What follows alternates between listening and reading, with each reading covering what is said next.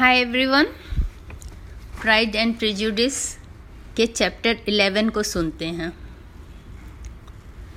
जब Elizabeth Mrs Hurst और Miss Bingley का डिनर ख़त्म हो गया तो एलिजाबेथ दौड़कर अपने बहन के कमरे में गई और उसे ड्राइंग रूम में ले गई। उसे देखकर दोनों बहनें बहुत खुश हुईं और जेन का बहुत स्वागत किया। एलिजाबेथ ने इन दोनों को इतना सुशील पहले कभी नहीं पाया था। पर यह सिलसिला तब तक ही रहा जब तक कि पुरुष जन वापस न आए। दोनों बहनें बातें करने की क्षमता रखती थी और बहुत सटीक ढंग से किसी मनोरंजक बात का वर्णन करने की योग्यता भी उनमें थी। और किसी मज़ेदार बात को बहुत ही अच्छे भाव से व्यक्त करती थी और अपने परिचितों का सही भाव या ढंग से हँसी कर रही थी। ये दोनों बहनें थीं, मिसेस हर्स्ट और मिस बिंगले। किंतु जैसे ही मिस्टर बिंगले, मिस्टर हर्स्ट और मिस्टर डार्सी वापस आए, जेन उनके ध्यान का प्रथम केंद्र न रही। मिस बिंगले की नज़र तुरंत डार्सी की ओर मुड़ गई और वे आगे आए, उससे पहले ही मिस बिंगले को डार्सी को कुछ कहना याद आ गया।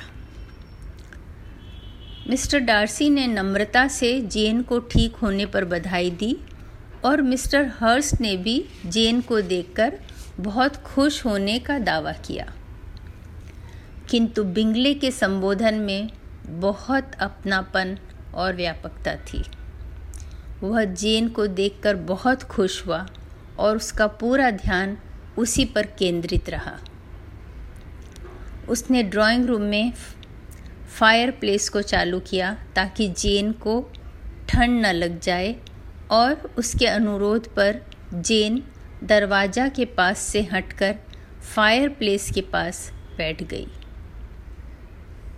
तब वह उसके पास बैठ गए और फिर शायद ही किसी और से उन्होंने बात की। एलिजाबेथ, जो अपना कसीदा लेकर दूसरे कोने पे बैठी थी, यह सब बहुत खुश होकर देखती रही। जब चाय खत्म हो गई, तब मिस्टर हर्स्ट ने मिस बिंगले को ताश का टेबल लगाने को याद दिलाया। किंतु उनका कहना व्यर्थ रहा। मिस बिंगले को किसी तरह समझ में आ गया था कि डार्सी की ताश खेलने की इच्छा नहीं है। और मिस्टर हर्स के बहुत स्पष्ट कहने पर मिस बिंगले ने उनकी बातों का तिरस्कार कर दिया। मिस बिंगले ने उन्हें विश्वास दिलाया कि किसी और की ताश खेलने की इच्छा नहीं है। और जब इस बात पर सभी चुप रहे तो यही निष्कर्ष निकल गया कि मिस बिंगले सही कह रही थी। मिस्टर हर्स के पास और कुछ करने को न था, सिवा इसके कि वह सोफा पर लेट जाएँ और सो गए। डार्सी ने एक किताब उठा ली। मिस बिंगले ने भी तुरंत एक और किताब उठा ली। मिसेस हर्स्ट अपने ब्रेसलेट और अंगूठियों से खेल रही थी और बीच बीच में मिस बेनेट से उसके भाई के बातचीत में शरीक हो जाती थी। मिस बिंगले का ध्यान मिस्टर डार्सी के किताब पर भी उतना ही था जितना उनकी खुद की किताब पर। वह बार बार उससे कुछ पूछती या उसके पृष्ठ को देखती। किंतु डार्सी ने किसी भी वार्तालाप में कोई रुचि नहीं दिखाई, सिवा उनके बातों का उत्तर देने के, और अपना पढ़ते रहे।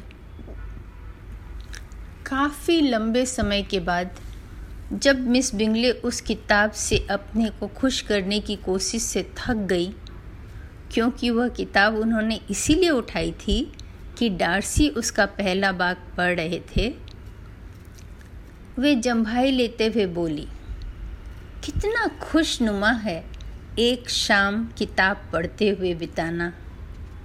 मैं घोषणा करती हूँ कि पढ़ने के बराबर कोई मनोरंजन नहीं है। किताब के अलावा किसी और चीज़ से हम कितना जल्दी थक जाते हैं।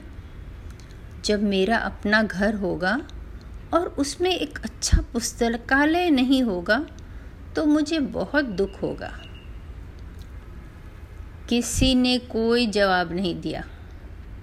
उसने फिर जम्भाई ली, अपनी किताब को एक तरफ़ फेंका और कमरे में चारों ओर देखने लगी कि कुछ मनोरंजक चीज़ दिखे।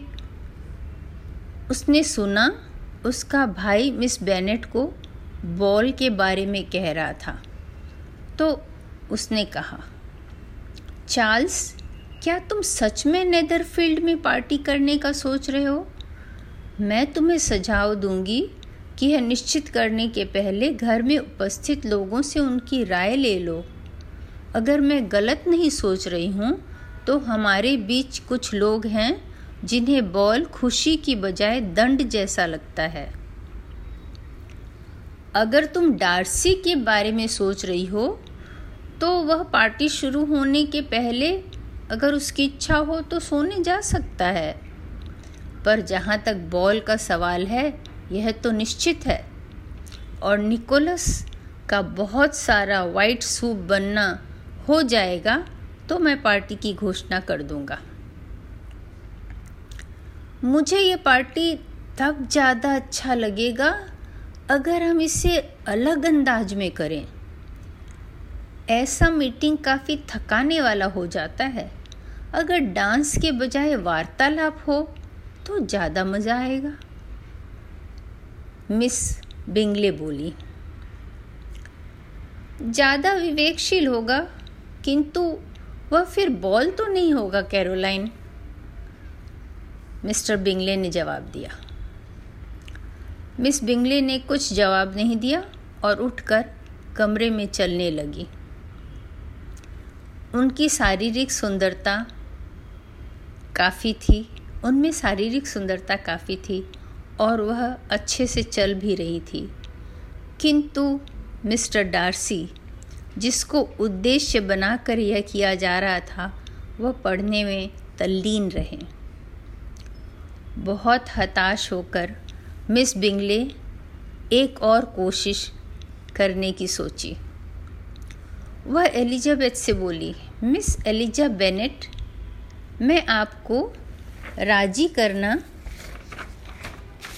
चाहूँगी कि आप मेरे जैसे कमरे में चक्कर लगाएँ। बहुत देर तक एक जगह बैठने के बाद थोड़ा चलना बहुत ताजगी देता है।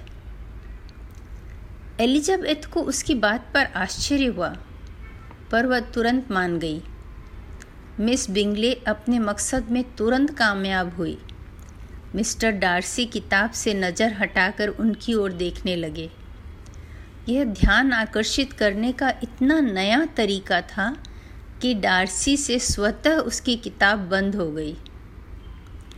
मिस बिंगले ने डार्सी को उनके साथ शामिल होने कहा, किंतु उसने इनकार कर दिया। यह टिप्पणी करते हुए कि इस तरह दोनों के साथ कमरे में चलने का उनकी समझ से दो ही उद्देश्य हो सकता है। और अगर वह उनके साथ चलेंगे तो उनके उद्देश्य में बाधा पहुंचेगा। मिस बिंगले बहुत ही उत्सुक हो उठी। यह सुनने को, इसका मतलब क्या हुआ? और उसने एलिजाबेथ से पूछा, कि उसे समझ में आया क्या कि वह किन उद्देश्यों की बात कर रहे हैं? मुझे नहीं पता, एलिजाबेथ ने कहा। पर मुझे पक्का विश्वास है कि वह कुछ कठोर बात होगी जिसमें हमारा मज़ाक बने। और उसको निराश करने का सबसे अच्छा तरीका होगा कि उससे इसके बारे में कुछ न पूछे। मिस बिंगले किंतु मिस्टर डार्सी को किसी भी तरह से निराश करना पसंद नहीं करती, इसलिए उन्होंने उनसे उन दोनों उद्देश्यों के बारे में पूछा। मुझे वह बताने में कोई भी आपत्ति नहीं है, डार्सी ने कहा। तुमने यह तरीका या तो इसीलिए चुना है कि तुम्हें कोई गुप्त बातें करनी हैं तो मेरा साथ चलना ठीक ना होगा। और या तो तुम्हें पता है कि चलने से तुम्हारा फिगर बहुत खूबसूरत दिखता है तो मैं यहाँ बैठकर तुम्हें ज़्यादा तारीफ़ की नज़रों से देख सकूँगा। कितना आपत्तिजनक बात है। मैंने कभी इतनी घिनौनी बात नहीं सुनी। मैं उन्हें कैसे दंडित करूँ? मिस बिंगले ने कहा। एलिजाबेथ ने जवाब दिया। इससे आसान कुछ न होगा। अगर तुम्हारा इरादा हो तो। हम एक दूसरे को दंड दे सकते हैं। तुम तो उनसे बहुत घनिष्ठ हो। तुम्हें पता होगा कि उन्हें कैसे छेड़ा जा सकता है। मिस बिंगले बोली, मैं अपने सम्मान की कसम खाकर कहती हूँ कि मेरी घनिष्ठता ने मुझे यह नहीं सिखाया। उनके शांत स्वभाव और प्रेजेंस ऑफ़ माइंड का छेड़खानी करूँ? मुझे लगता है वे हमें और जहाँ, वे हमें हरा देंगे और जहाँ तक उन पर हंसने का सवाल है, हम अपने आप को ही बेवकूफ़ साबित करेंगे। अगर हम बिना किसी विषय के उन पर हंसने की कोशिश करें। एलिजाबेथ बोल उठी, मिस्टर डार्सी के ऊपर हंसना, हंसा नहीं जा सकता? यह एक असामान्य फ़ायदा होगा। मैं आशा करती हूँ यह असामान्य ही रहेगा, क्योंकि मेरे लिए बहुत नुकसान की बात होगी। ऐसे मेरे पास ज़्यादा लोग नहीं हैं जिनके ऊपर मैं हंस न पाऊँ। मुझे लोगों पर हंसना बहुत अच्छा लगता है। डार्सी ने जवाब दिया, मिस बिंगले ने मुझे बहुत ज़्यादा बड़ा बना दिया है। सबसे बुद्धिमान और सबसे अच्छे मनुष्य नहीं, सबसे बुद्धिमान और सबसे अच्छा कार्यों को भी ऐसे व्यक्ति द्वारा मज़ाक बनाया जा सकता है, जिसका जीवन में सबसे पहला उद्देश्य मज़ाक बनाना हो। निश्चित रूप से ऐसे लोग हैं, किंतु मैं आशा करती हूँ कि मैं उनमें से एक नहीं हूँ, मिस बिंगले एलिजाबेथ ने कहा। जो बुद्धिमानी और अच्छे कार्य हैं, उनका मैंने कभी मज़ाक नहीं बनाया। हाँ गलतियाँ, मूर्खता, सनक और असंगत बातों का मैं जमकर मज़ा लेती हूँ। लेकिन आप शायद इन बुराइयों से वंचित हैं। डार्सी ने जवाब दिया, यह तो शायद किसी के लिए संभव नहीं है, किंतु मैं उन कमजोरियों से दूर रहने की कोशिश करता हूँ जो मज़ाक का कारण बने। जैसे कि दंभ और गर्व। हाँ दंभ एक कमज़ोरी है, किंतु गर्व, जहाँ मस्तिष्क बहुत तेज हो, वहाँ गर्व हमेशा नियंत्रण रहेगा। एलिजाबेथ ने मुँह घुमा लिया कि वह अपनी हँसी को छिपा सके। मिस बिंगले बोली, अगर तुम्हारा मिस्टर डार्ची का परीक्षण खत्म हो गया हो तो बताओ क्या परिणाम निकला? एलिजा बोली, मुझे पूर्ण विश्वास है कि मिस्टर डार्सी में कोई दोष या कमी नहीं है। वे खुद ऐसा कहते हैं बिना किसी आडंबर के। नहीं मैंने ऐसा दिखावा नहीं कर, मैं ऐसा दिखावा नहीं करता।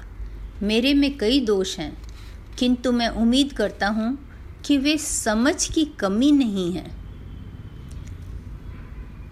मैं अपने मनोवृत्ति की जमानत नहीं कर सकता, अर्थात मेरे स्वभाव पर मेरा नियंत्रण नहीं है। मैं सोचता हूँ, मैं बहुत कम बात आसानी से मान पाता हूँ जो कि दुनिया के लोगों के लिए सुविधाजनक हो। और मैं दूसरों की गलतियों और कमियों को जल्दी से भूल नहीं पाता, जितना कि मुझे करना चाहिए, उतनी जल्दी भूल नहीं पाता।